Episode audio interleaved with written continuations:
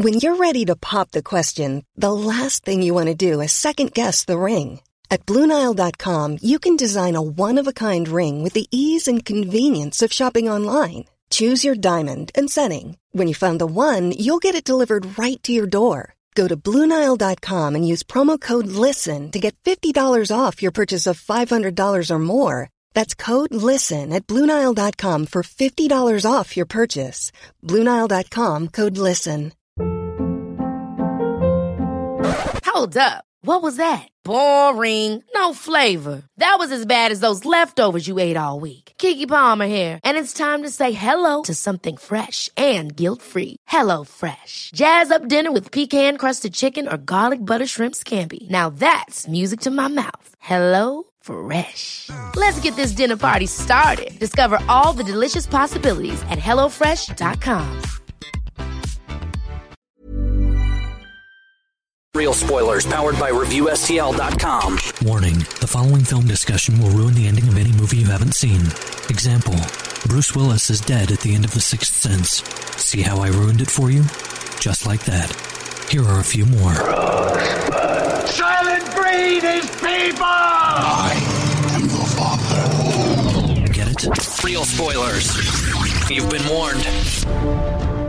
Broadcasting from the lush but not lavish studios located in the basement of the O'Keefe Institute for Advanced Film Snarkitude, this is Real Spoilers, episode 543, Bad Boys for Life.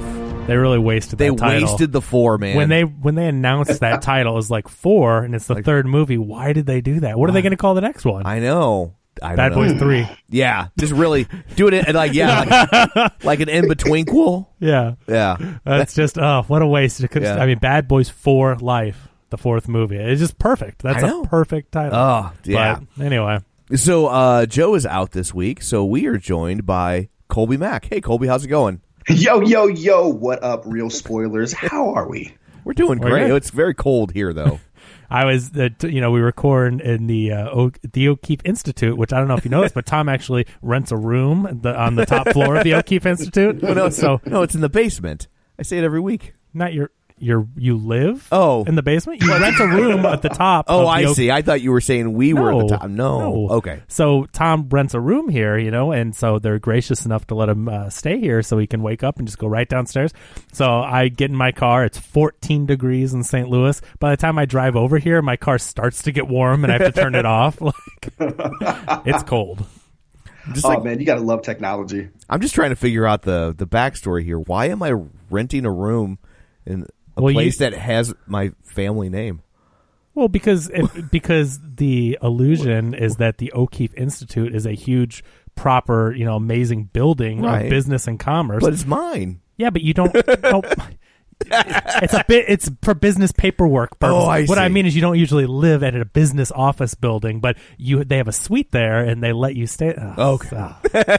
We need to work all this out beforehand. Yeah. Before we get too far afield, shameless plugs. Don't forget, we're available on Apple Podcasts, where you can go rate, review, subscribe. Subscribe is the important thing, so you never miss an episode. And you can also check us out on Facebook, facebook.com/Real Spoilers. While you're there, you can like the page and join the group, which is called the League of Show Sharers. And if you would like to become a real-life show sharer, it's very simple. You just share. I mean, it's kind of right there in the name. But people who were kind enough to share the show this week, Zara Vanderkreek, Librarian Cynthia, Chris Sanders, Griffin Foxsmith, Jason Weesey, Travis Tewitt, Gabriel Lugo, Dustin at Nerds at Night Gaming, Tom Comiskey, Douglas Baldock, Tammy Sherman Powers, Julianne Jordan, Aaron Marlowe, Ron Johnson, Brent Smith, Chris Magic Man, Carl Clarkson, Laura Connolly Quiddick, Chris Williams, Susan Carlson, Glenn Brewer, Lane Levanway, and Ralph Tribble. So thank you very much, guys, for sharing the episode. We really appreciate that. And, of course, our Patreon, patreon.com/Real Spoilers, where for $5 a month you get all sorts of bonus content, and you help out, and we like that. We love you long time, as we always say. Should we introduce ourselves? I guess we should. This is Kevin. This is Tom. This is Colby. Yeah. There he is. So anyway. I didn't want to be on the 543rd episode the first time we don't introduce ourselves. Gotcha. Because we've never not gone around the table and done it. Really? Yeah. I would have just assumed we'd forgotten at some point. I've never noticed us skip that one time. And so since we didn't do it, I felt weird not. Yeah. I would have just felt really weird. There's a quest for a diehard listener Yeah. Go find an episode and see if we forgot to do that. I'm pretty sure we never, because it's always, you always circle back to it. If we go skip ahead, and then you're like, oh, we better introduce ourselves. That is true. So anyway, Bad Boys for Life, I guess. Normally I would throw it to Joe, but he's not here, so should we just call him? Yeah, on his 10-year anniversary trip or whatever he's on. Luckily, this one has been plotted out pretty well on Wikipedia, so we'll just Don't tell them our sources. 25 years after the original film and 17 years after the second film. So let's talk about the first two movies. So I grew up watching these movies on VHS, and then the first one on VHS, second one on DVD. I didn't realize until I went back and looked at it, there was such a big gap. It was 95 to, I think, 2003. Yeah, it's 8-year gap. So yeah. I didn't realize with the success of the first one, and growing up, I never realized that, but there's a pretty big gap there. But I grew up, they were great action movies. Like that was my, the start of my introduction to Michael Bay. It was long before Transformers. It was like, wow, this is where Michael Bay, to me, solidified is like the action. Well, this was his directorial debut, wasn't it? Oh, was it really? I believe so. Crazy. Well, then that's why it put him on the map then, because it was like, wow, Michael Bay knows action. Like this movie had great sequences. For a first, that's really impressive. Not only for a first, but the budget on that movie was $23 million. Even adjust that for inflation, that does not. By today's standards, that's probably what, 50. No, that's like an independent type. That's a small budget, and for an action movie. With action sequences and all the set pieces. It does not look like a $23 million movie. And I had never seen the first two movies. Which is, it's mind-blowing. In the 90s, I was, working tons, and I didn't see a whole lot of movies, so I have a lot of blind spots in that era. Gotcha. And then when the sequel came out, I'm like, well, I never saw the first one. And then it's just, I just never circle back around, So what were your findings? Now, Colby, I talked to Tom off the air about this as he was watching them, and you had some really interesting findings from a perspective of someone that, Tom is our old-timey references guy. What did you find? So, especially the first Bad Boys movie is essentially an Abbott and Costello film. And I am a huge Abbott and Costello fan, so that is in no way a slam against that movie. Yeah. But so much of what Martin Lawrence is doing is almost note for note from the Lou Costello playbook. So it's like the straight man and like Will Smith. Yeah, Will Smith is still funny. He's funny, but he's still the straight man. But he's still the straight man to Martin Lawrence, and like Martin Lawrence is like the bigger than life one, you know? And the whole scene where they're finding the dead body and he's all freaking out. That's straight out of the candle scene in Abbott and Costello Meet Frankenstein, where he's getting all nervous and his partner's kind of not seeing it. And is that what they did in The Nice Guys? Yeah, he's like literally doing an impersonation of Lou Costello. Martin Lawrence is like using that premise but making it his own. But the scene where there's a scene where they're in the gym and Martin Lawrence is trying to use the weights, and he's getting all wrapped up in the cords, and he sucks at it, and that's straight out of Jerry Lewis's Nutty Professor. There's a 6-minute scene where he can't use the weights. There was something else too that even the premise of the first one about how they have to impersonate each other for the hooker, I'm almost positive that was the plot of one of the Road movies where Bing had to pretend to be Bob Hope, and Bob Hope had to pretend to be Bing, and then they would the person they were talking to would think they're making self-deprecating remarks, but they were really trashing the other one. There was a lot of stuff that was very reminiscent of those kind of movies, and it worked. Yeah, that's really interesting. Back in 95 or whenever I watched, I probably watched it a couple years later just because I was, I wasn't that old back then. But when I first watched it, I never would have thought of that, and I hadn't ever seen any of those movies, and I just thought that was fascinating. Did you find anything with the second one, like any other parallels? Not as note for note, because they've kind of established the characters, but they still do a lot of things. They have that extended scene where they're in the morgue and there's just dead bodies everywhere, and Will Smith just has no problem putting his hands in and pulling out, looking for the drugs, and Martin Lawrence is just apoplectic and having a full on panic attack. And so they just kind of continued.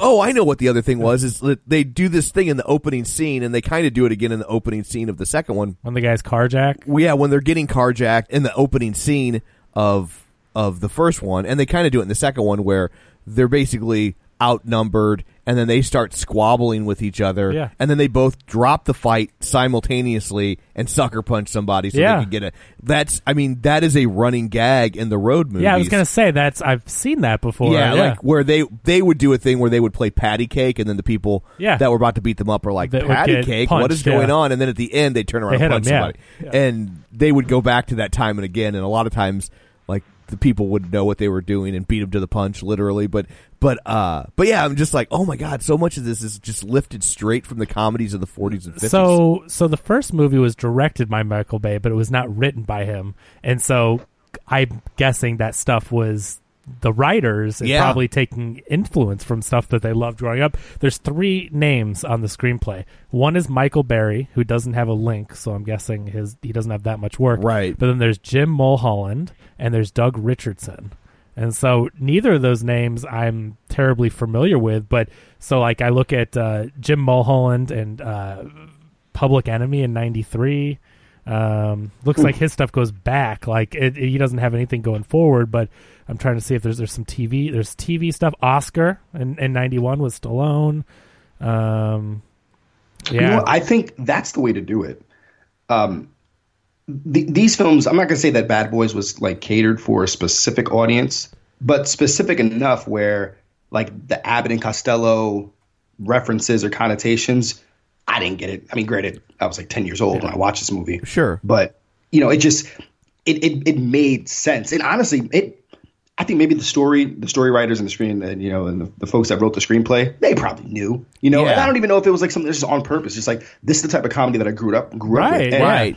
Do you know who was supposed to be Mike and Marcus? I think I heard this. It is the craziest Eddie thing. Murphy?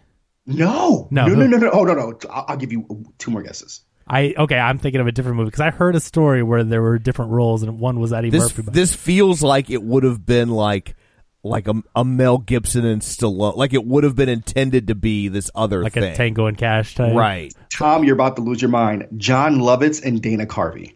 Wow. I would not have. So wait, before this happened, like...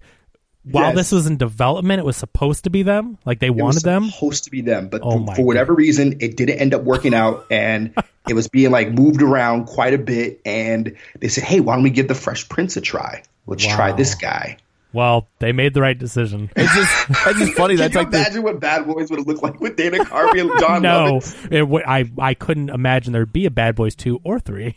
You might be surprised. It would be a very different movie, but like. Billy Crystal and Gregory Hines and Running Scared, like yeah. that movie's a lot of fun, and that's probably 10 years earlier. But those are two guys that you would never expect to be in a run and gun. But okay, but how many great movies like this movie? These movies are really good action movies. Like how many really good movies are John Lovitz and Dana Carvey in? Yeah, name but they them. Were but. They were a thing. They were having a moment. But name yeah. We'll name those good movies in their moment they made. Right. No, right. John Lovitz has been in good movies, but they haven't been John Lovitz movies. Right, that's what I mean, yeah. like High School yeah. High. I mean, John right. Lovitz movies came the closest. Like, I'm surprised, like, when I thought about it for a second, like, the fact you just said High School High, I'm like, yeah, he did lead a movie once. Right. Or twice. But, like, it's like Dana Carvey, Master of Disguise. I mean, he was in Wayne's World, but that's it's not his movie. That's not his movie, yeah. right. So, I just mean, though, it's like these were, like, star-making roles. I mean, yeah. after this... Think about all the Martin Lawrence movies, right? Yeah. Oh, yeah. Blue Streak, like, all those action movies that yeah. he was doing kind of the same thing. Not that these guys hadn't been around, but after this movie, yeah. I mean, they were both separately doing stuff. And then, they come back to this and they do their own stuff. And here we are again, and they're back together. And, yeah. and it's like, it's amazing in this film. And before we get into it too much, but I was just going to say, this film, the chemistry, like, it's like, there wasn't that gap, right? Like 2003 yeah, to now. Absolutely. But it's still there. But before we move on real quick, the other guy, Doug Richardson, who wrote the screenplay, Die Hard 2, Money Train, was Wesley Snipes and Woody Harrelson, uh-huh. I think. Yeah. Welcome to Mooseport, I don't know, Hostage, and Live Free or Die Hard. And that's his last credit, which... not my favorite of the Die Hard movies, but anyway. I wonder if that Live Free or Die Hard credit is like he had taken a pass at a Die Hard movie a long time ago. and then they revamped it. Yeah, but he had done enough that they owed him a credit. Maybe that's true. That's my guess anyway. But it's just also interesting. This is like the second role that Will Smith like used to become a star. What was the other one that was intended for someone else? Fresh Prince. That was supposed to be Kid and Play. No way. Yeah. Yeah. And they didn't want to do a TV show. Oh my gosh. And that was his star-making role. Yeah, totally. And one of my favorite shows of all time, as Tom knows. Yes. He's been through the journey with me. Colby, I'll just have to tell you, and the listeners might find it interesting. I have to tell this because what else can you do but laugh, right? So the last year, I have been looking to buy the Fresh Prince complete series on digital because I love that show and I want to show Ryan, and it's just, you know, it's hard to find episodes and show them without you just owning the whole thing and being able to go next, and it's not on Netflix or anything. So anyway, it's on sale, like the sale price, you know, down from $300 or whatever crazy price they set it should be, like MSRP. Right. It's always $79.99, and I'm like, I don't know if I want to spend almost $100. Like, I love this show. And it was locked in at that price for a year. No, I mean the last year. Seriously. And I would look too. Like, I would look in when shows were on sale. I'd look because Kevin and I all the time are like, oh, hey, this is on Vudu for $5. Yeah, we're always sharing deals. And so I appreciate that. And so the last year I'm looking. I'm like, I want to watch all. I want to binge these all. I want to show Ryan. He's enjoying the show from what I've showed him. Like, I want to just, you know, buy these. So $79. It's that all year long. So then around like November, I throw in the towel and I go, you know what? This show, I guess because Will Smith is so popular, whoever owns the show, whatever, like $79's the price. They know they can get it. They're not putting this thing on sale. I buy it for $80. Then like 2 weeks later. If it was even that long. 2 weeks later. Now, granted, I mean, remember, Tom and I for a year looked for it. 2 weeks later, it goes on sale for something like $34.99. $34.99. Yeah. Half price, right? Or less than half price. And just to kick you in the nuts when you're down, right now, Vudu has it on sale for $26.99. So it never went on sale for as long as I've looked for it. We looked at least consistently for around a year. It goes from $80 to $35.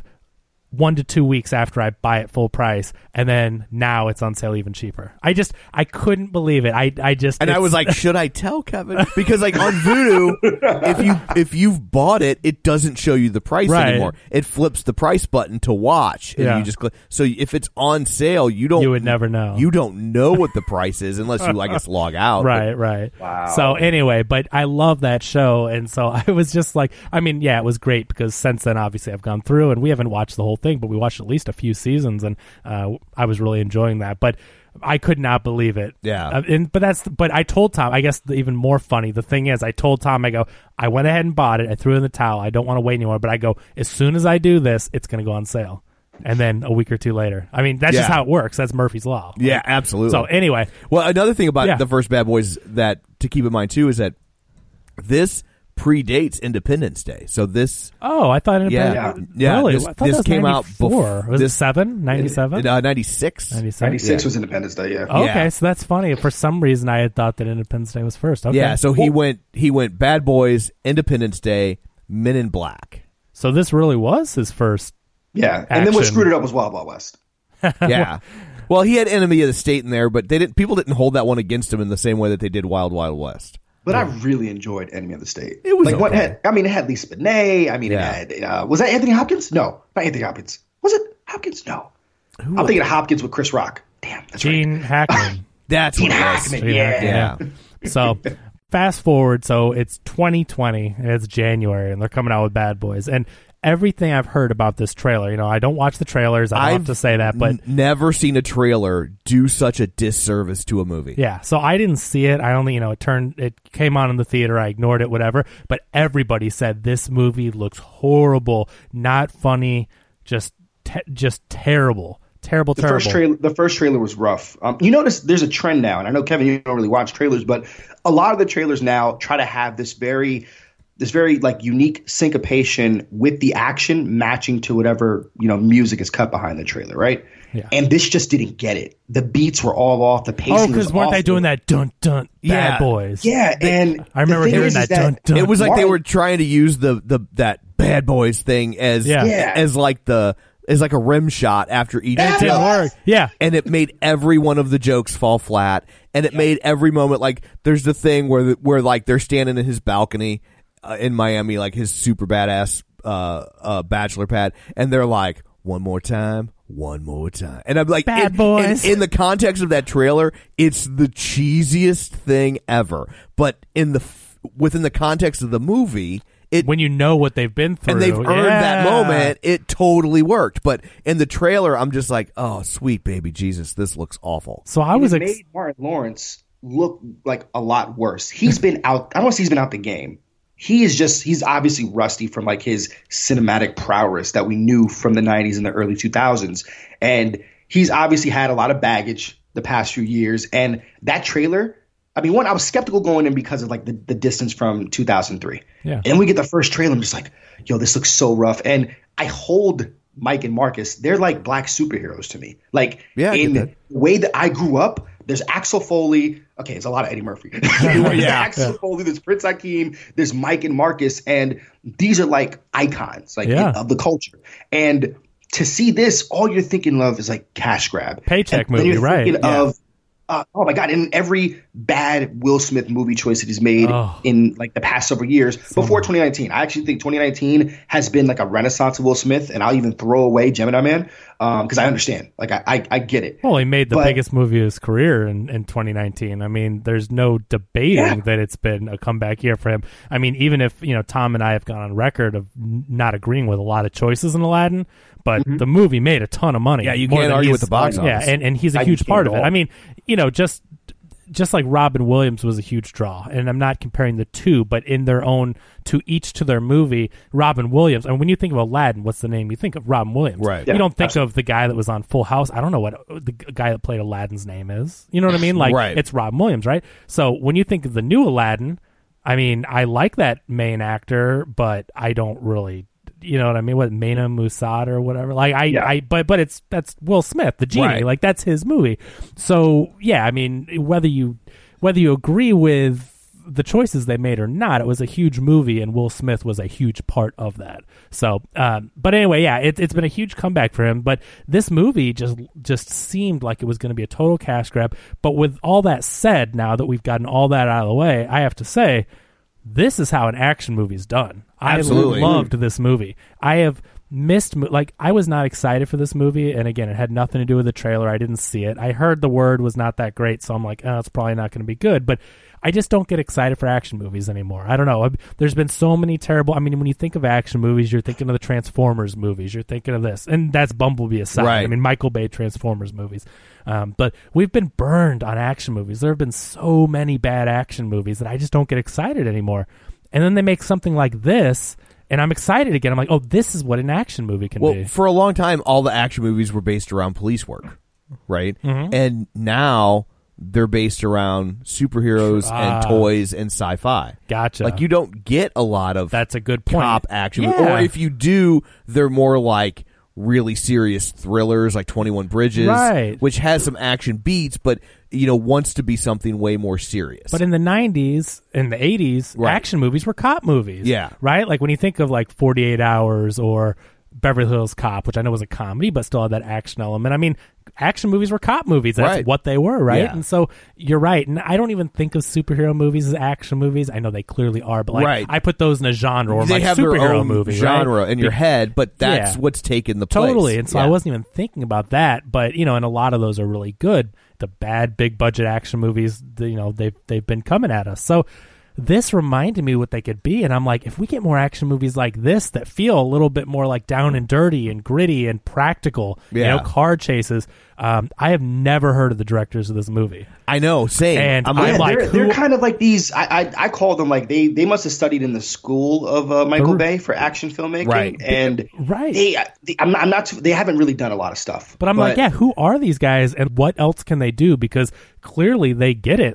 I had no expectations for this movie. I didn't expect anything from it. And I go into it, and I mean, from that opening scene with the car chase, which is not really a chase, but you think they're in the middle of some crazy, you know, it opens up with, I guess I guess Will Smith's character, he always drives a Porsche, because when I watched the first one, I'm like, oh, he has a Porsche in that too, so I guess that's his thing. Yeah. He's rich. He inherited a lot of money from his family. Yeah, his family comes from money. So he's in this sweet Porsche, and he's, you know, driving around a great action, quote-unquote, chase scene, going around corners, drifting, driving backwards. I mean, it's awesome. It's this awesome And the cops scene. Are chasing them. Well, you've got the cops with the sirens on, so I mean, it looks like it, but you're thinking these guys are cops. They're not. You knew there was a catch, but anyway, what is it? And so they get to the hospital, and it's Marcus's daughter's having a baby. And so, but that first action sequence, that chase, I'm like, what a great way. That's how you set the movie up, right? Some movies have one great setup and they never do it again. You're like, well, what a waste, you know, what a bait and switch. Some movies not look like a $90 million movie. No, this, especially when you know a good chunk of it went to the actors. Yeah, definitely. I mean, and I think that's the benefit you get when you get fresh directors like this. You know, I'm thinking of like the Russos, right? Like the Russos. Or Michael Bay on the first one. Well, apparently, right? You know what I mean? Like, they moneyballed it. You get people that know what they're doing, that are maybe fresh out of film school or have proven themselves with a couple little indie things. You can see they've got that it factor. But the closest thing I can actually think of that's more recent, much more recent than Michael Bay on the first, is that Neveldine and Taylor that did Crank. Yeah. Dude, they were on the side of cars on roller skates filming those action sequences with Jason Statham. That first Crank movie, have you guys both seen that? I have not. It is a lot of fun. Do you like Crank, Colby? I do. I do. I didn't know. The first Crank. Yeah. The first Crank. So I actually came into it backwards. I didn't catch the first Crank. I was just, I don't know what I was doing in early college days. Okay. I watched Crank 2 first, and I'm like, what is going on? How does this movie get filmed? And who greenlit it? Right. How did Jason Statham agree to this? And was it Britney? Not Britney Snow. What's the other one? They get them all mixed up. I don't know. Like, it was it was crazy. Yeah. And then I went back and watched the first Crank. I'm like, oh, that's how it got done, right? And so Neveldine and Taylor, they've moved on to some other things, but they never really hit it big. But they were those indie, like, down and dirty guys that would do whatever it takes to get these scenes, and they would do it on the down low, you know, like the budget, keeping it low. Again, they're not following with a bunch of vehicles with cranes and stuff. Those dudes, I mean, literally were on the side of a car with roller skates filming as Jason Statham's next to them doing his action stunts. So, like, that's what it reminded me of, though. Yeah. These guys are here on a $90 million budget with these big names. I mean, this is full of names. There's a ton of people in it. Yeah. And some really impressive action sequences, and the fact that they can keep that to $90 million in this day and age, and this movie is going to make a ton of money. Yeah, I mean, it's the tracking has been nuts. Every studio lowballs it just to, like, you know, kind of feel good if they get a surprise. This is overperforming, right? Obviously, it's the MLK holiday weekend. This is a big weekend for a certain segment of, like, marketed films. I mean, you had Kevin Hart's The Ride Along. This is where Ride Along came out. Yeah. So. Even, like, obviously a lot of people think that January is the dumping ground for bad movies, but I think there is a strategy to it, and if it's done right, you can really take advantage of it. Absolutely. Well, I think there's two strategies for January, in my opinion. There's the dumping ground, which certainly we saw the first 2 weeks of this year. Yeah, we'll talk about dumping ground on the next episode. But I think the other thing people are starting to find for, and not just January but first quarter, is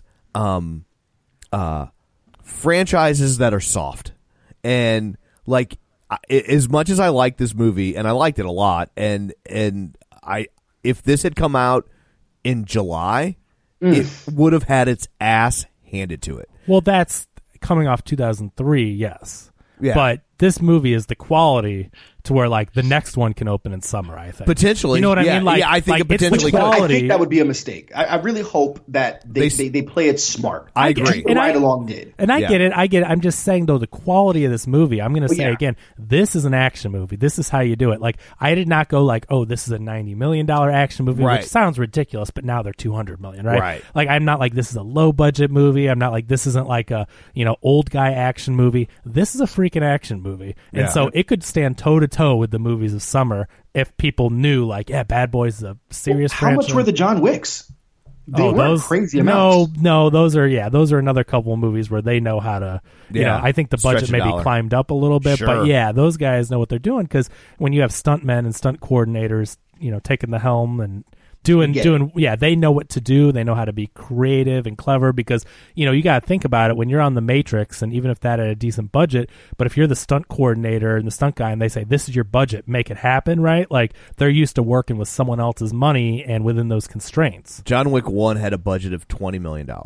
Yeah, that's crazy. Yeah. Like, and that makes sense because that was a cult classic. Nobody went to watch that in theaters. Yeah, and John Wick 2 was 40. John Wick 3 was 75. Okay, yeah. See, so it's that's a decent climb, right? Yeah. But I'll tell you, that first John Wick, not to get off on too many tangents, but I saw that first John Wick when it came out, and I was preaching that like the gospel. Like, I saw John Wick before people had to tell me go see John Wick. Right? Yeah, we did an episode on it. Right. Yeah. I was the one that was like, after I saw that movie, like, and it came out on Blu-ray, like, I was having friends over and I would show them John Wick. You know what you do when you love a movie and you know people need to watch it and they've never heard of it. I was having people over, and then they were telling people. It was like Wayne and Wayne's World, and they tell two friends, and they tell two friends. That's actually an old shampoo commercial. Oh, but I know from Wayne's World though. Yeah, but this has the chemistry of like what makes a movie work, and I'm a big preacher in like not every film needs to try to win an Academy Award, and this was never trying to do that. But it's got movie stars, it's got a decent story, and it's entertaining. But and if you could have those three, like you have something. That's an action movie, right? Like they're not trying to get Academy Awards, and you know. And I mean, to your point, it's that this is the perfect action movie. You have the humor, you have the stars, you have the action, and it's fast-paced, you know. It's a long movie, and it drags 2 hours, you know, and you feel it. It's, I mean, there's a lot of movie there, but it's not that it's bad. But for an action movie, 2 hours is a long time. Well, the first one's 2, and the second one's 2.5. Wow. Yeah. It's really. But you know what? Michael Bay never pulls back though. So I kind of. Right. I mean, one we just watched Six Underground less than a month ago, and think of the difference between that movie and this movie. Yeah. Like, well, and I think part of the reason these movies are on the longer end too, though, is that they what's that? He doesn't cut. He doesn't take anything out. But it's all fact. Yeah, but they'll let it breathe. They'll let Will Smith and Martin Lawrence take 5 minutes to play with each other. You know what I mean? Hear it too, right? You can hear it in the dialogue. Like there's interactions that, especially Will Smith, he's leaned more into his comedy chops in this film than he has probably in the other films because he's allowed to. And he has a new renewed sense of self that he's just went on like on his personal journey over the past 3 years. And it's really showing in just how free he feels. But I think both of them had the room, like you're saying, Tom, to play. And this movie with the editing and with the cinematography knew how to take advantage of just some of the quieter moments. I mean, we're still stuck in the first scene, but one of the funniest bits you see in the trailer is the Porsche pulls up in this sweet little maneuver to park, and then he hits it smack dab with a fire hydrant, and it works so well. It was coming. That really happened. Like that was like Martin Lawrence. No way. And they used it in the movie. And they kept rolling. And they kept it because he's like, you're paying. Like, he opened the door and hit the fire hydrant. And like obviously they don't own those cars. And everybody was like, oh god damn it. And because it was like a minor news story, like a entertainment, like that. This is funny kind of thing that happened. Yeah. And then they kept it. That's fantastic. Yeah. And so many people were like, oh, Martin Lawrence hasn't been in a movie in so long. And then the first thing he does is damage a $300,000 car.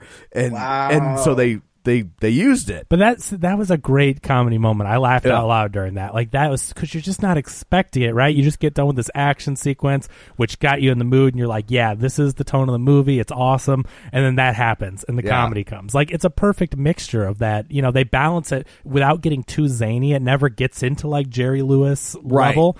So it's funny, and it's consistently funny, but it's also a lot of times understated.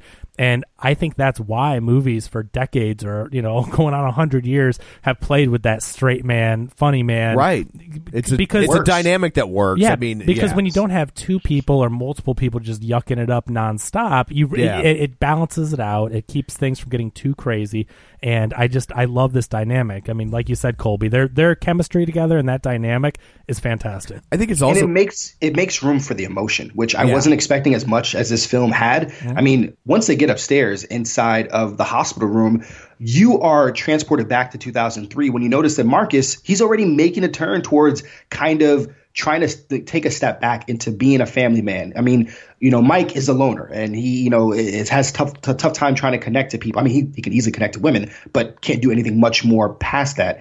And Marcus, well, he can connect to them at a very base level. Yes, right. Yeah. And Marcus is now Pop, and we remember, like, wow, he has a daughter. And one of the most iconic scenes from Bad Boys 2, and this is something that's like infected the culture, is the scene between him and Marcus, and they're interrogating Reggie. That's the scene. If you think of one scene from Bad Boys 2, that's the scene. And I cannot believe they got this kid back. Like, what a great pull. He's not a trained actor. That was his first role he ever had in 2003, and you found a way to be able to get him back. Yeah. And they were teasing it like very minor. They didn't want to give it away, and it just worked. It also worked. Like, yeah, it would make sense. He's a very understated guy. Yeah. He's a military man, so he doesn't need to say anything. He's just there, right? And it's all in his face. Cause he still looks the exact same as he did. His facial, like his like nervous, very proper, like hello sir, like he just looks the exact same, and it played so well. And again, I had no idea, and I loved it. I leapt out my seat and clapped. The whole audience cheered. And that scene in 2 is so. I had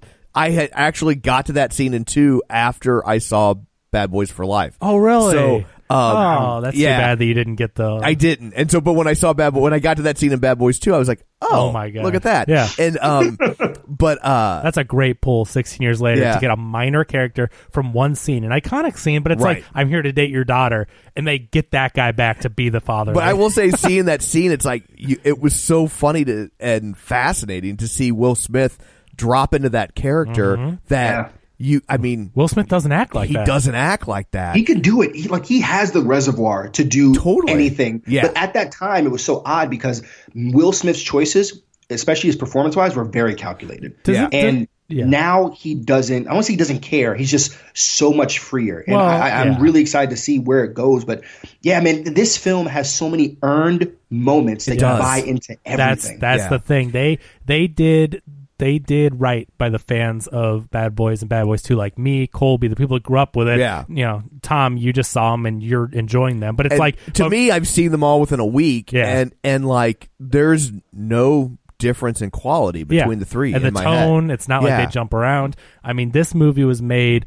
This is one of those movies that's like made for the fans with the love intended there, but it doesn't ever feel like it's winking at you. Right. That's never cheap. This is what fan service is supposed to be. Yes, fan service isn't a bad word. Fan service isn't a dirty word. When it's done right, absolutely. But sometimes it gets thrown around because there's a lot of bad fan service, and so people sometimes think fan service is a bad word. It doesn't have to be, and this is the example. The scene that was my favorite in the second one was when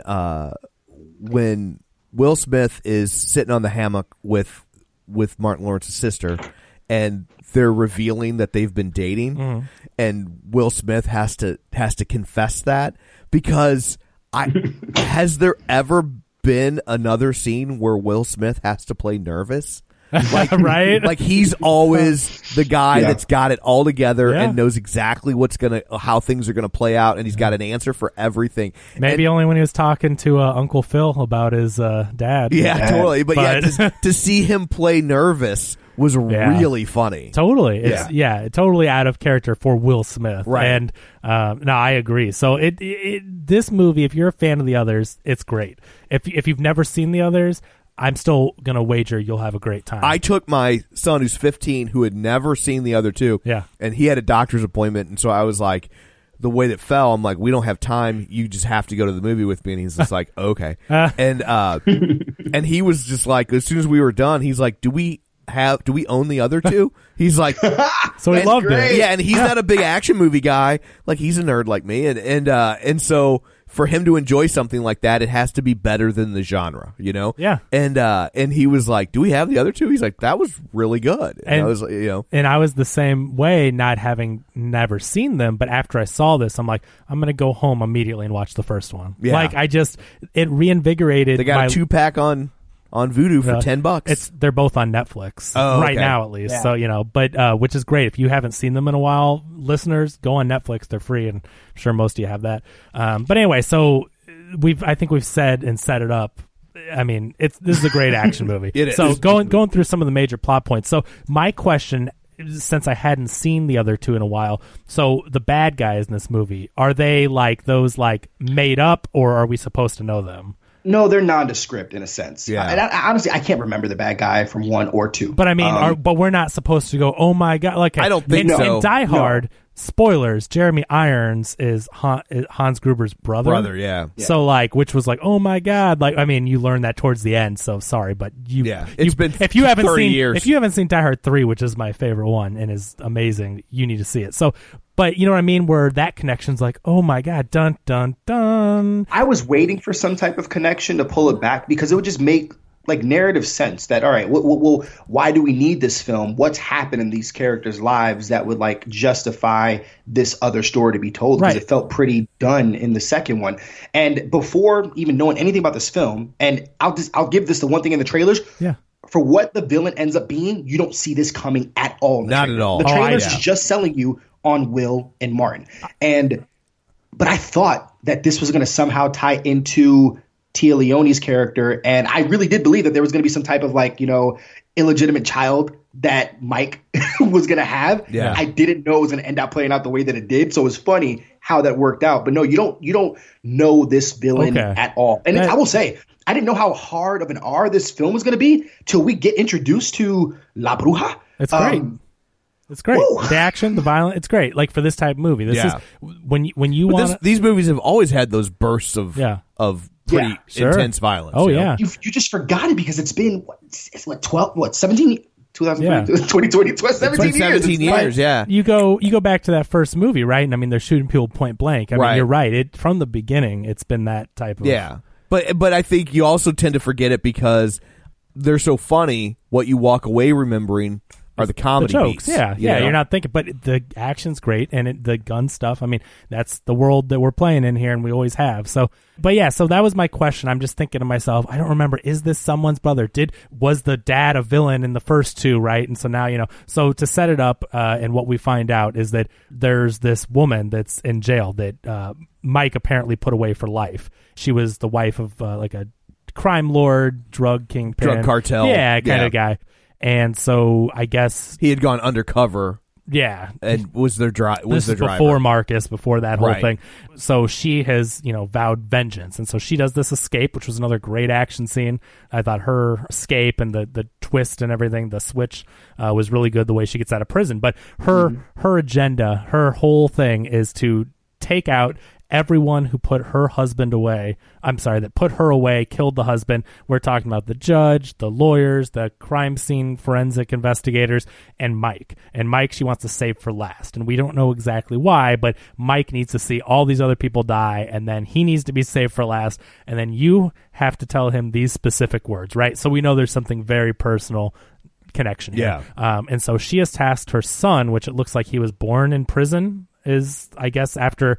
That part was a little grayer, because like the pictures that I see of the son with his dad, I didn't remember if the dad died beforehand or afterwards, because like he's thinking of this father like as a father figure, and the father's heralded in Mexico as like a kind of, you know, even though he's a well-known drug lord, he's also like he does a lot for the community. Right. I don't think he remembered him though. I took it as his father was like this larger than life figure. Yeah. Okay. And he grew up with this very romanticized notion of him, and his mom, I think, taught him from their discussions. But he never really had dealings with him, so all he had was this very romanticized. Yeah, exactly. So I just kind of took it he was maybe born in prison because the dad's dead, she's put away and has him. But either way, he was very young or was born after the dad was dead. So she has now tasked the son with going on a mission to take all these people out in the States. She's staying back in Mexico. He's in the States.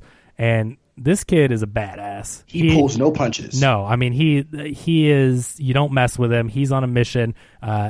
He's a soldier, right? He's doing there's a line that's dropped where he does have, he used to be on the other side for the good guys. So he used to be in like some type of special forces with, as an American. Yeah. I didn't realize that. It came up really, really quick, but it made, because he said it's like, you know, even the mom said, you know, you used to be on the other side, but now you're on mine. Yeah, she said, yeah, no, you're right, because she said you sound like a gringo.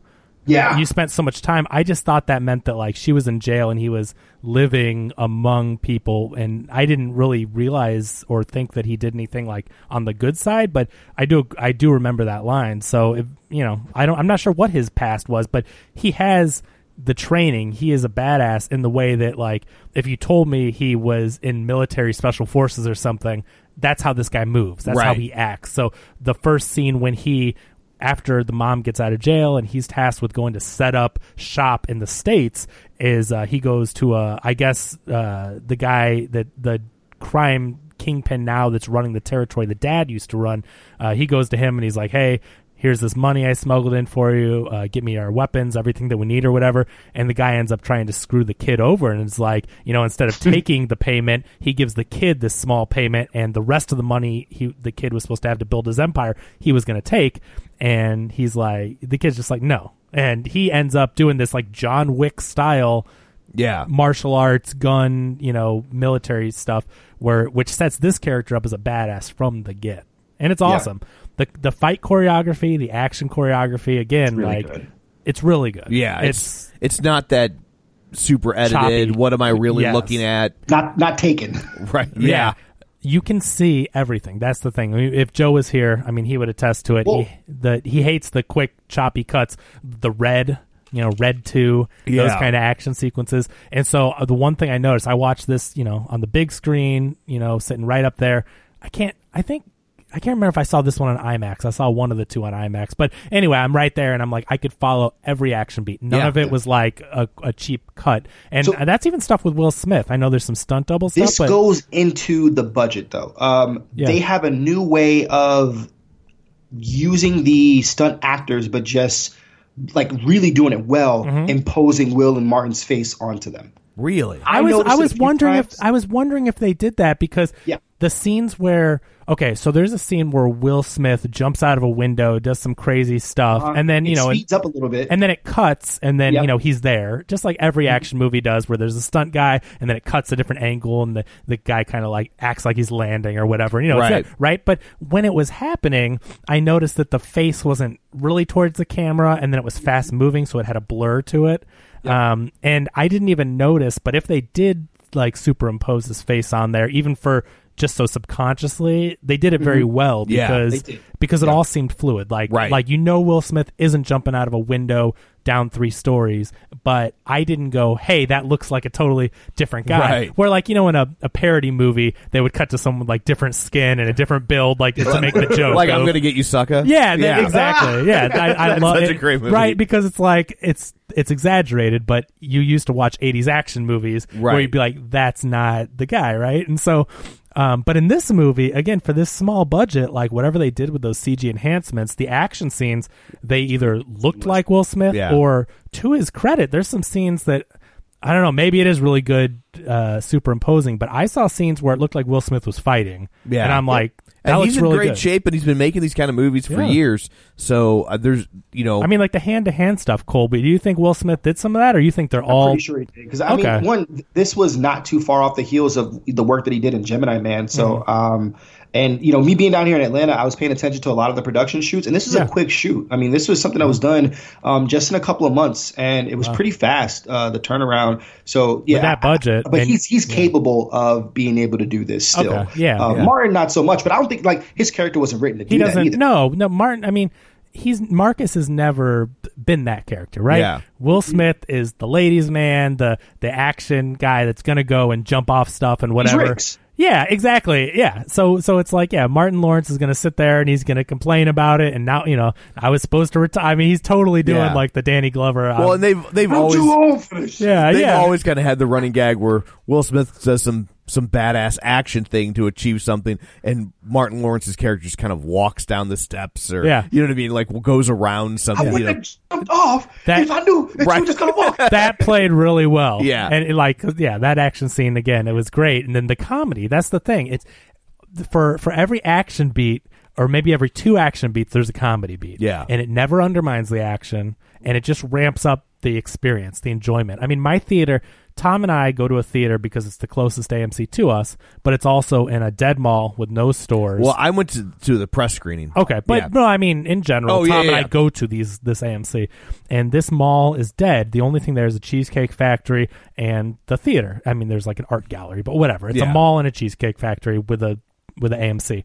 And so this theater's dead. Anytime you go, doesn't matter. Friday night, Saturday morning, the theater's dead. There's three people there. There's one person working. They practically have to bounce between the concession stand and the ticket booth. They scan your tickets at the concession stand. Yeah, sometimes there's one employee. It's terrible for service, for getting in. It's a terrible experience, but it's close, whatever. So this theater, 1:30 p.m. Bad Boys is like almost sold out. My theater was packed. Yeah. I get out at my 1:30 movie. I get out. The theater is packed, overloaded. The concession stand out the door. You know what I mean? Yeah. This movie brought the people in. Now, I know families were there for Doolittle as well, but, I mean, the Bad Boys theater was packed. I'm telling you, this movie brought in the people. So it's definitely a resurgence for this franchise. So, anyway, the whole movie is set up with Will Smith trying to figure out why this group, these people, are trying to kill him, and then also following this kid around, and you know, the mom's telling him do this, do that, and do the bidding or whatever.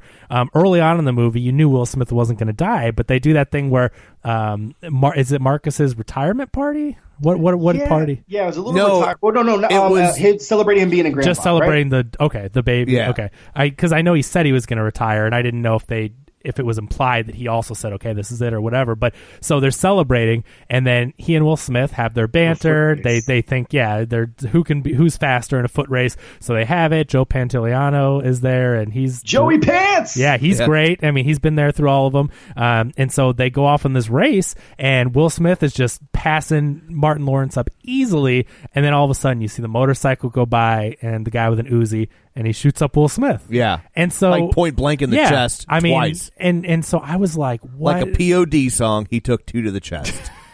But I mean, it's brutal, and I'm thinking, like, I know this movie's about these two. There's no way he's dead. But I'm like, what kind of trickery are they doing here? I was so confused because, again, I knew he wasn't going to die, but also I didn't see the trailers, and I'm like, was this like a total? It was not in the trailer at all. Is this nope. Yeah? I'm like, is this a head fake? Is it like all this stuff happens before? So I didn't know what was going to happen. So anyway, Will Smith, I think, is out for 6 months, and he's like almost in a coma, like he's hooked up. And there's some very like touching moments here of that montage of Marcus attending to him, the cocoa bean, which was midnight cocoa bean, which was funny and a nice callback, but also sweet. Yes, that's the thing. And I will say, you don't see in very many movies men being tender with each other. No, but you really don't see it with black men being tender to each other. And I thought that was real. I thought that was a really nice touch. But this goes back to the first movie, 1995, Martin Lawrence. I love you, man. Yeah. You know, and Will Smith's mad at him, and he goes, I do. I really do. I love you, man.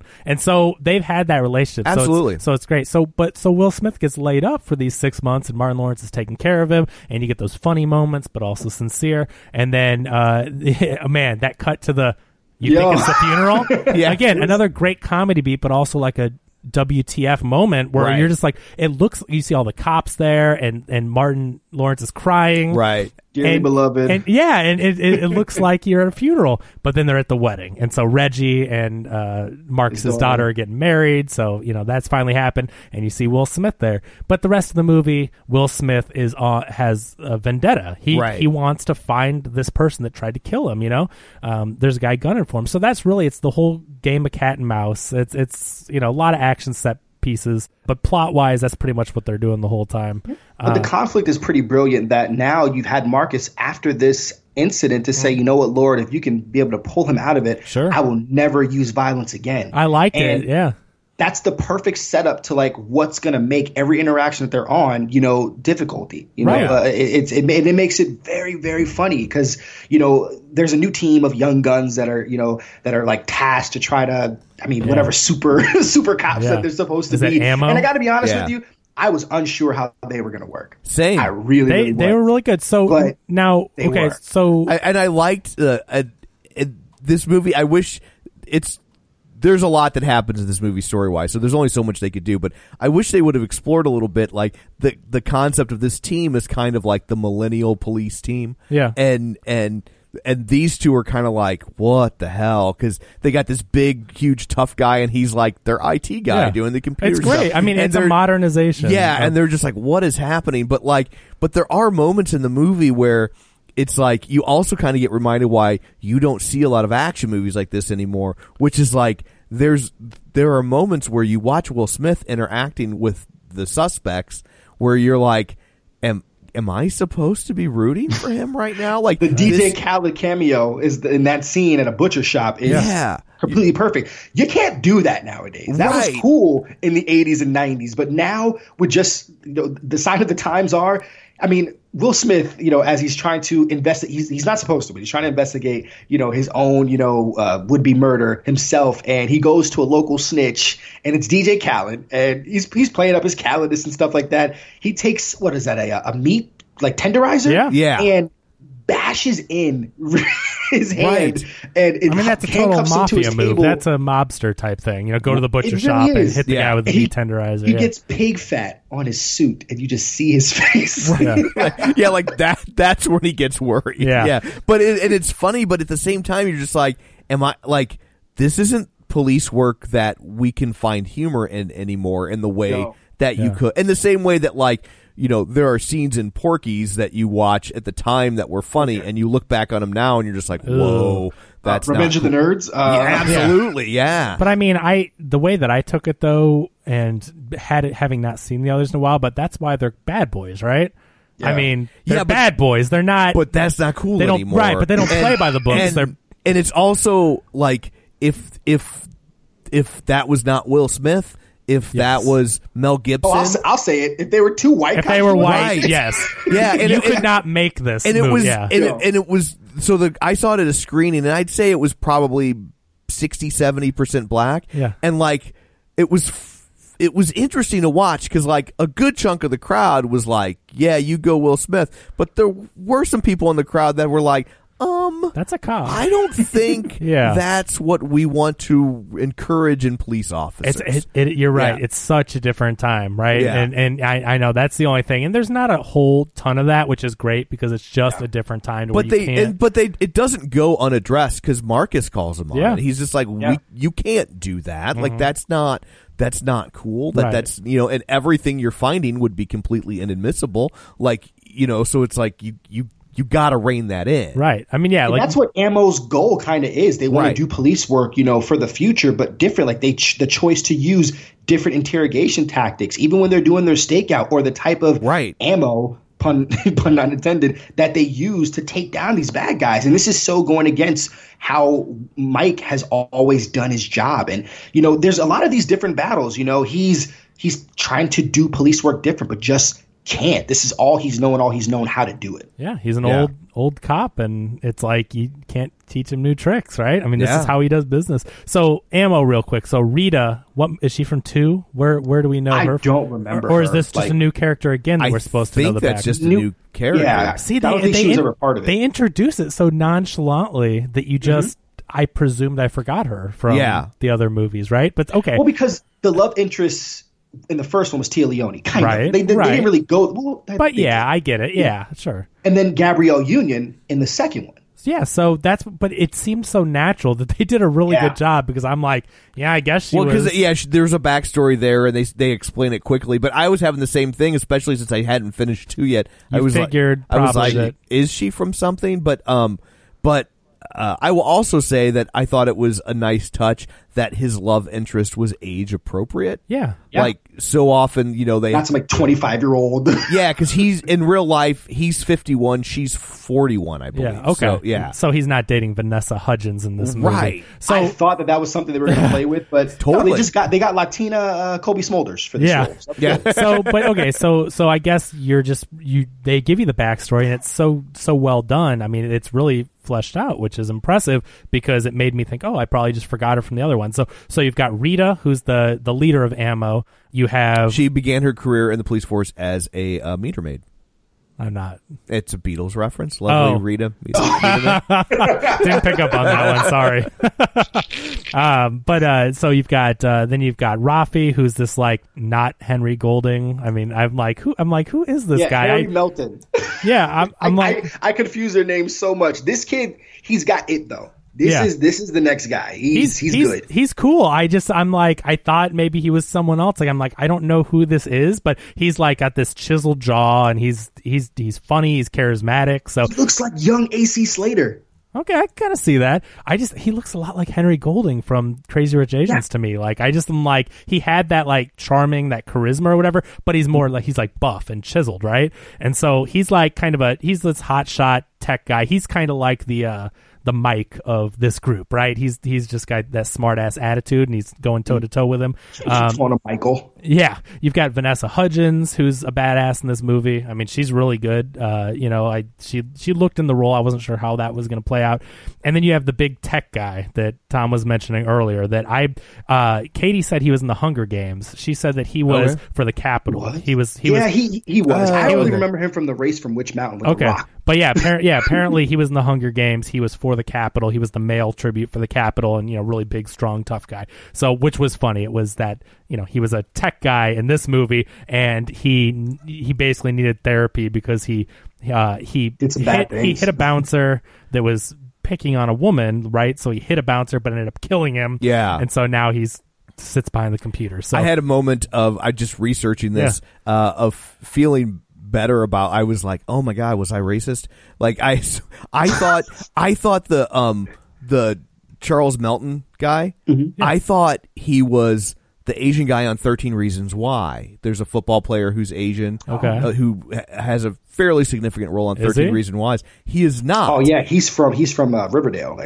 from Asian Riverdale guy. But he replaced the guy who plays Reggie on Riverdale, but apparently another guy originally played Reggie on Riverdale, and he left the show because of his commitment to 13 Reasons Why. So he replaced the guy that is... So they obviously look similar. So I'm like, they look alike. I'm okay. Yeah. No, I don't want to say there's a few of them, but I mean, no, there's that type. They're trying to fill like that niche that, it's cool. You're good.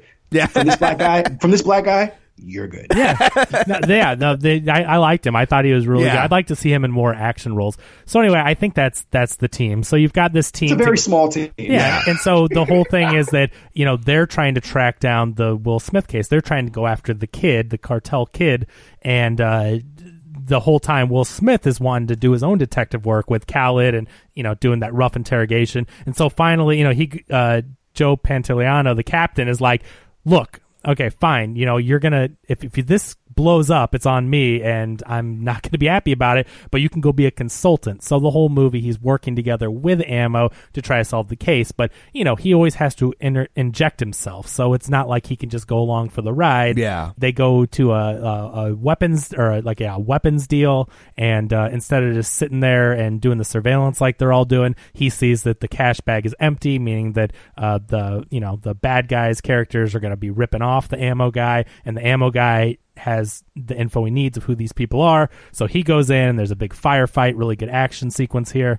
But Mike can't let it go. It's very personal to him, and this is what he does. Like, he's not going to stand on the sidelines. So it's the whole time, he's dealing with that. But meanwhile, when things go south and there's all these dead bodies everywhere, it's kind of blowing up on Ammo, right? Like, because all these casualties are happening and they're making a lot of noise and a lot of damages.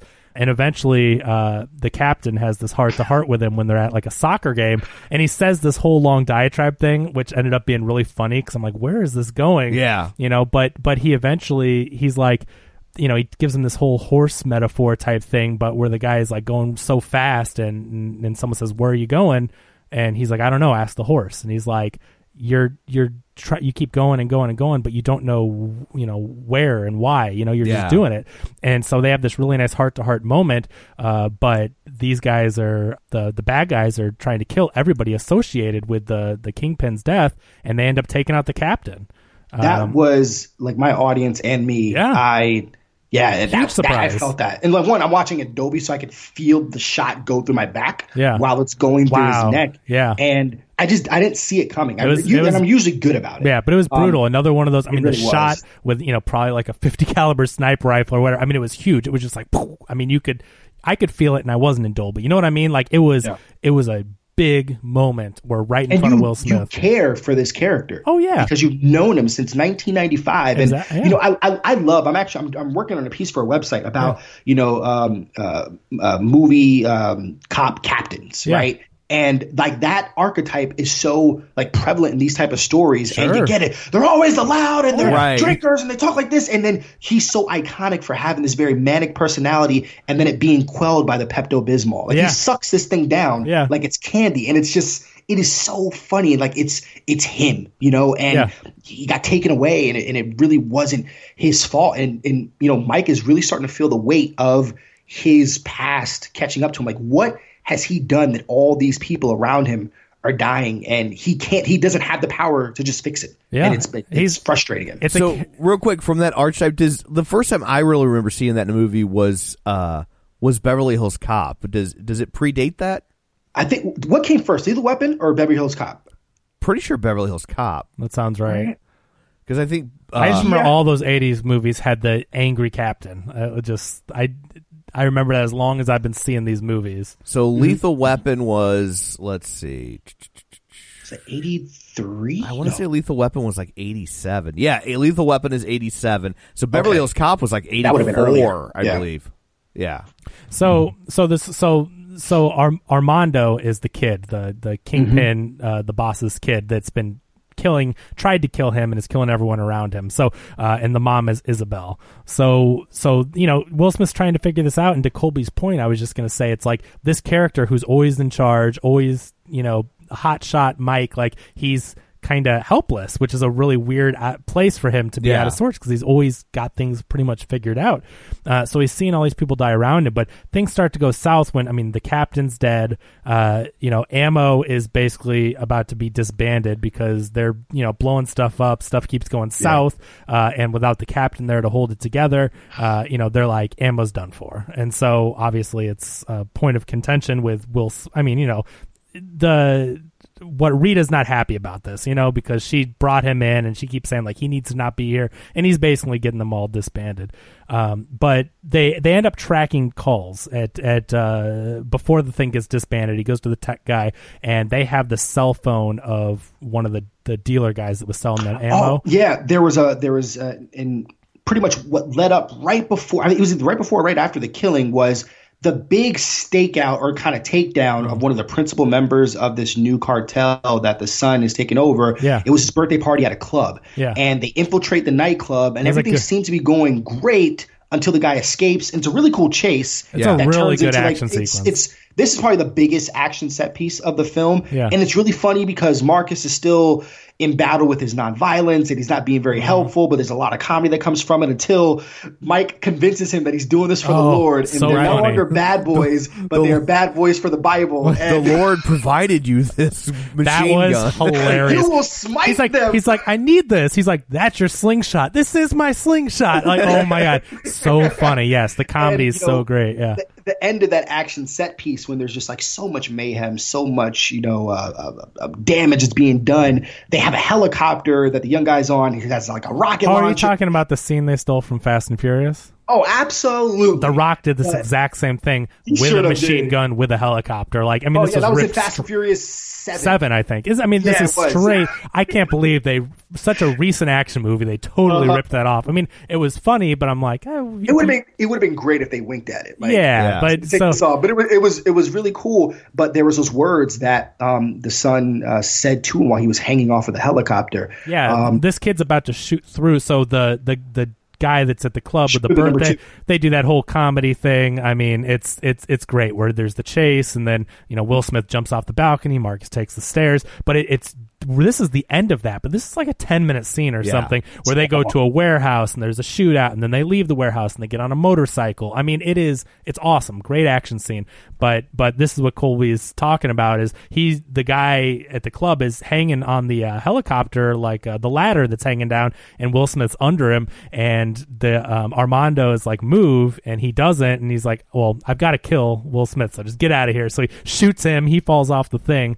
And then he says these words to Will Smith, and I come to find out in the movie they're made up. I'm like, I don't know what it's like. Hasta la fuego. Yeah. So which means not like it's a completely made up word. And I'm glad that they said that too. I'm like, because I'm like, I don't know what that means. And then when they said that, I'm like, okay, I've never heard of that. But he says these words to him, but he ends up. It's like until the fire or until the burning. But it's a saying that the mom told in the previous scene. She says to Armando, she's like, say these words before you kill him. And that's what triggers him to go to the big IT guy to look up the phone records. And that's stuff what like it is. That. So they trace it to Mexico, and he ends up, saying, I'm going to go do this. I've got to track this down. Well, that big emotional scene in the garage outside of that. That's right. That's when he figures it out. I think even though I kind of thought about it, I just thought it would have let it go. But then he said, I think he's my kid. Yeah. And I didn't expect that whole beat. I mean, I never in a million years thought that was happening in this movie. But since that saying is made up, which I mean, it's smart writing, because it's like, well, how is he going to figure this out? That's something they used to say to each other. So Tom was talking about it earlier. He was undercover when he was trying to take out that cartel guy, and he was the driver of Isabel, and they ended up falling in love, and that was their saying.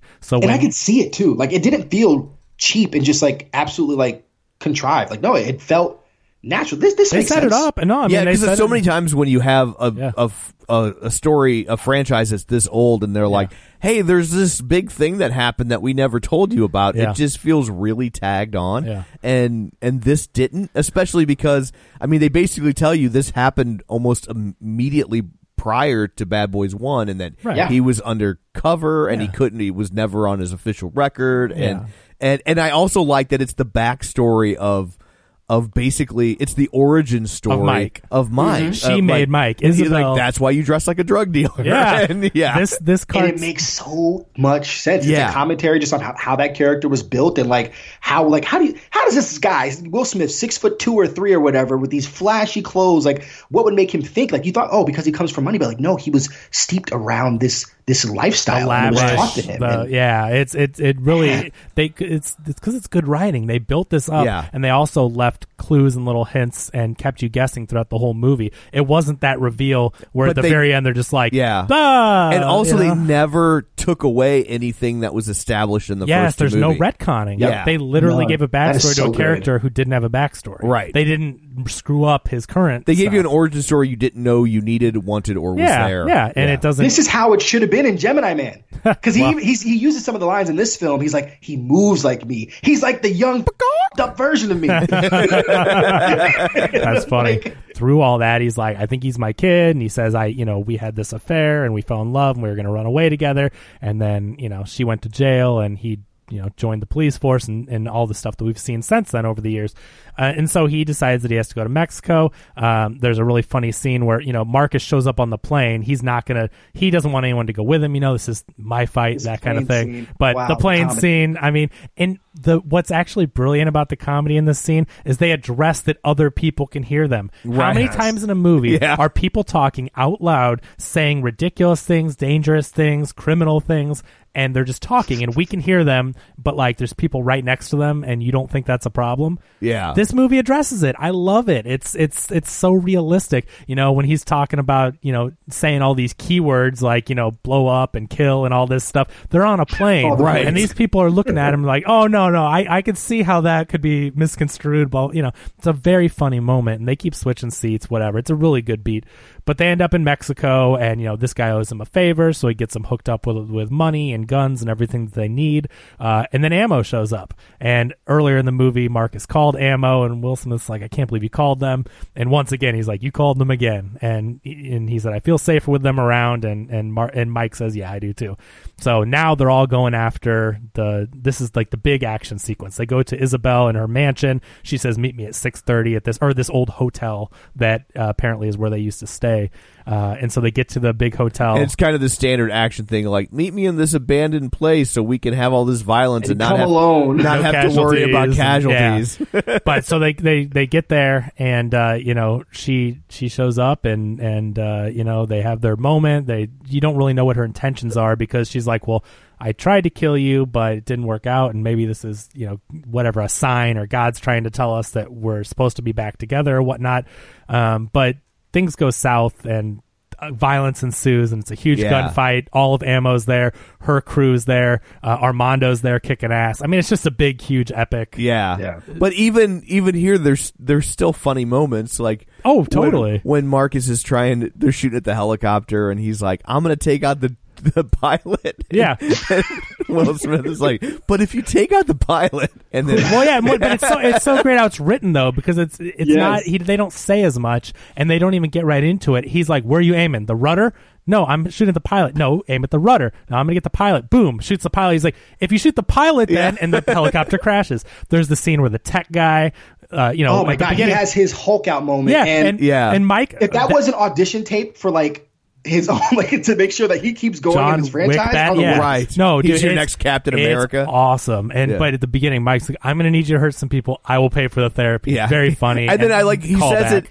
It, and this is where it's so important to know that sometimes you can get a laugh by not playing it for a laugh. Yeah. And that tech guy looks at him and he goes, "Thank you. I'm going to need it seriously." Yeah. And it's really funny, but it's also endearing because he's. He's serious, and there's a callback later to it. But anyway, but then he does this, like, I'm not going to say it's as good as, but it's reminiscent of, like, the Old Boy hallway scene. I mean, he has this badass side view thing where he's taking people out in a 300 John Wick style, like, just action badassness, where you're like, yeah, this guy's awesome. And then later, when he sees a guy shooting at his teammates, and then there's a column, and he goes and he football, like, tackles he takes column, out the column to make the whole thing. The balcony collapse. I mean, there's just some great sequences. So not to undermine, I just mean, what else can I say? It's a great action set piece. Vanessa Hudgens gets her. I'm really excited for her. I like what she did with this character, and I want to see a whole lot more too. She's fine. I'm really interested in Ammo. I mean, her character wasn't my favorite of all of Ammo. She was one of my least favorites, but she holds her own. I don't mean that to say she was bad in it. It's just she was fine. Vanessa Hudgens held her own in an action movie. Yeah. Maybe she can do some more later. But anyway, so they try to escape in this helicopter. It ends up crashing, and then there's this huge climactic showdown, of course, where the Armando faces Will Smith, and Will Smith starts doing the Marcus thing that earlier we saw him do, not to get into it, but he does this thing where he's like, I'm not gonna fight my son, you know, he's like, I'm gonna tell him who I am, and I'm gonna try to reach him. And so Armando is just kicking the crap out of Will Smith, and Will Smith not fighting back, and he has him over the edge of the balcony with the helicopter crash and the fire all around them.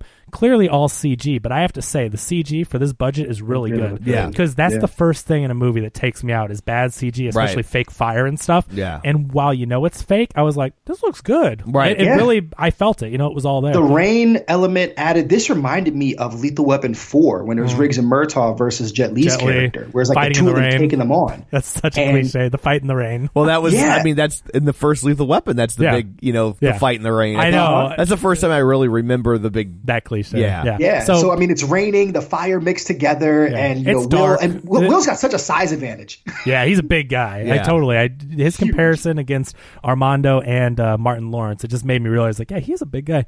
But anyway, so he's not going to fight back, and he's just, you know, Will Smith's just like telling him the truth, and the kid ends up asking the mom, he's like, who is he? Is he telling the truth? You know, whatever. And she's like, he's no one. And then she's like, yeah, but yes, he's your father, but it doesn't matter. Kill him. You know, and then that whole through line that we won't get into with her being a witch. Yeah. You screwed a witch. And that's hilarious. Without a condom? Yeah. The comedy in this movie, again, with that little stuff there, just their banter, so good. What happened? She charges at him or something. I can't remember. She draws a gun at him. Oh, she tries to shoot. She's you got it. Thank you, Colby. So she's going to shoot Will Smith, and Armando gets in the way, and she ends up shooting her son. That's right. And you know, and luckily it's on. You can tell it's on the right side, which in a movie like this, you know, if it's left side, he's dead. Right side, he's fine. Right, didn't hit his heart.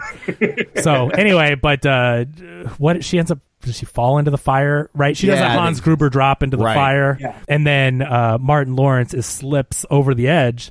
Rita blows her. I think Rita charged her, right? Shoots her about 1,000 times with that rifle.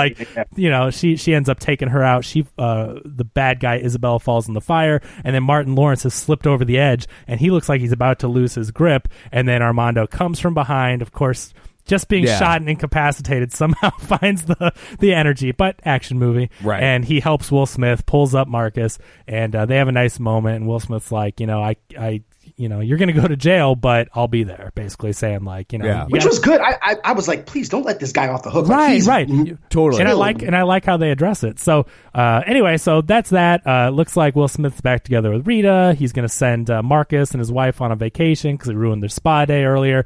Rita's the captain now. Yeah, Rita's the captain. And Will Smith is kind of liking the idea of having a kid. He's opened up to it after this whole experience. Funny moment where everyone leaves him alone with the kid, and he doesn't have any help.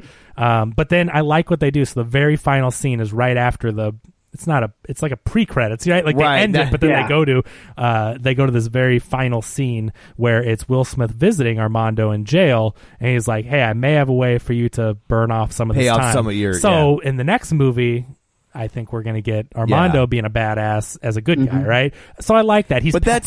That's a pretty tall order. It's like Suicide Squad. I mean, he killed six I know cops. It's a stretch, but in the action movie world, at least, right? The bad thing to do would have been like, yeah, he was under the control of Isabel, and he's a good guy, and he saved us. He's good now, right? Yeah, at least they're gonna he's in jail. It's kind of Dirty Dozen, but he's like, you can go undercover or whatever, and you're the only one that can infiltrate these bad guys, and that will pay for your time. I like it. I like that they at least addressed it.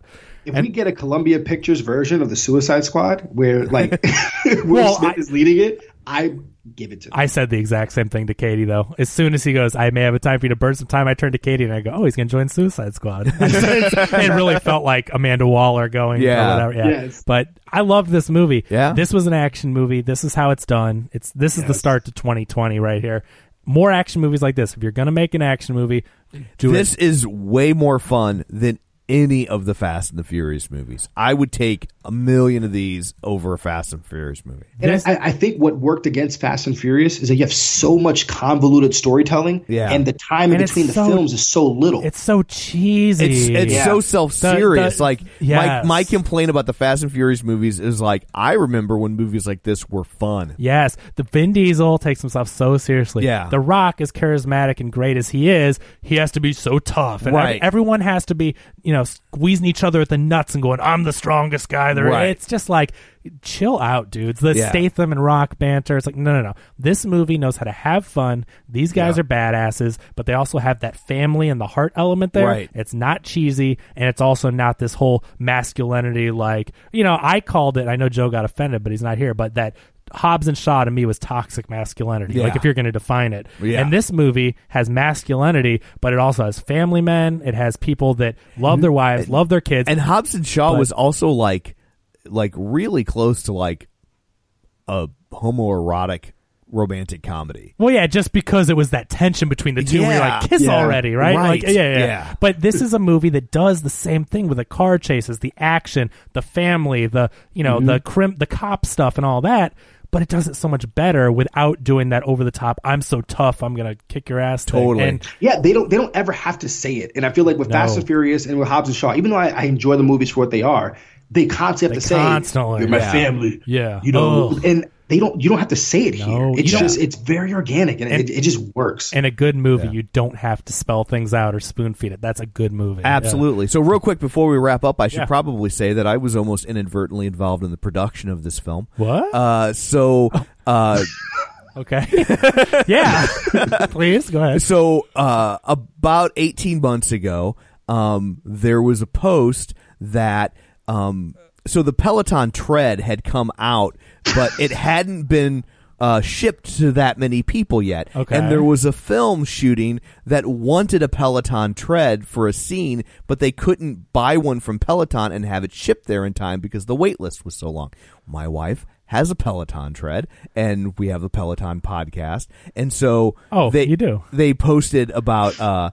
if anybody's got a tread that we can borrow, we'll pay for shipping. Yeah. And it's shooting in Miami, and it has to have been this movie. Yeah. Because Will Smith is on a Peloton tread. You see it. That's it, though. You see it in his apartment. So and they got someone else's. So, yeah, they did. They my wife was in discussions with the set designer or whatever, but they just didn't want to ship it from St. Louis. They were trying to find one a little closer. Got it. And but she was like the first person that reached out to him, and they were like, "We can't find a tread. Like, yes, where do you live? What can we borrow it for 6 weeks?" Like that would have been cool to have Will Smith use your Peloton tread. Yeah, but that's fun. But yeah, so no, but we did not get to. I was like, I just want to go to visit the set. I'm like, if they're willing to pay money to have your tread shipped there, that's a big budget movie. And there are movie stars on that set. I promise you. Yeah. I want to go to there. Yeah. That would have been cool. Yeah. But anyway, great action movie. Absolutely. So go see it, and it will make you want to revisit the first two games. It absolutely will. So before we go, Colby, where can people find you? Yeah, thanks so much, guys, for letting me back on here to be able to talk up just such action movie goods. But, yeah, you can find me on Twitter and Instagram at Colby Toby. And if you're still into Facebook, which you should be, go ahead and make sure to subscribe to this podcast, join the League of Show Sharers, and of course, follow me there at Colby Mack on Facebook. Follow Colby. He is one of the best follows online. He's going to tell you what to see, what not to see. He does a great job. So thanks again for joining us. Always a pleasure, my friend. You can find me on Twitter at Kevin R. Brackett. And you can find me on Twitter at Roger Kubert or on Facebook at Facebook.com/Tom O'Keefe. Find the show online, Facebook.com/Real Spoilers. While you're there, like the page, join the group, and of course, don't forget our Patreon, Patreon.com/Real Spoilers. $5 a month, all sorts of bonus content, and we like you a little extra for helping out. So that's it for this one. Coming up on the next one, we will tackle Doolittle. Until then, Paco fakes his appendicitis. I'm a bad boy. Bad boys, bad boys. What you gonna do? What you gonna do? What they gonna do? Hey, it's Paige DeSorbo from Giggly Squad. High quality fashion without the price tag. Say hello to Quince. I'm snagging high-end essentials like cozy cashmere sweaters, sleek leather jackets, fine jewelry, and so much more. With Quince being 50 to 80% less than similar brands. And they partner with factories that prioritize safe, ethical, and responsible manufacturing. I love that. Luxury quality within reach. Go to quince.com/style to get free shipping and 365-day returns on your next order. Quince.com/style. Even when we're on a budget, we still deserve nice things. Quince is a place to scoop up stunning high-end goods for 50 to 80% less than similar brands. They have buttery soft cashmere sweaters starting at $50, luxurious Italian leather bags, and so much more. Plus, Quince only works with factories that use safe, ethical, and responsible manufacturing. Get the high-end goods you'll love without the high price tag with Quince. Go to quince.com/style for free shipping and 365-day returns.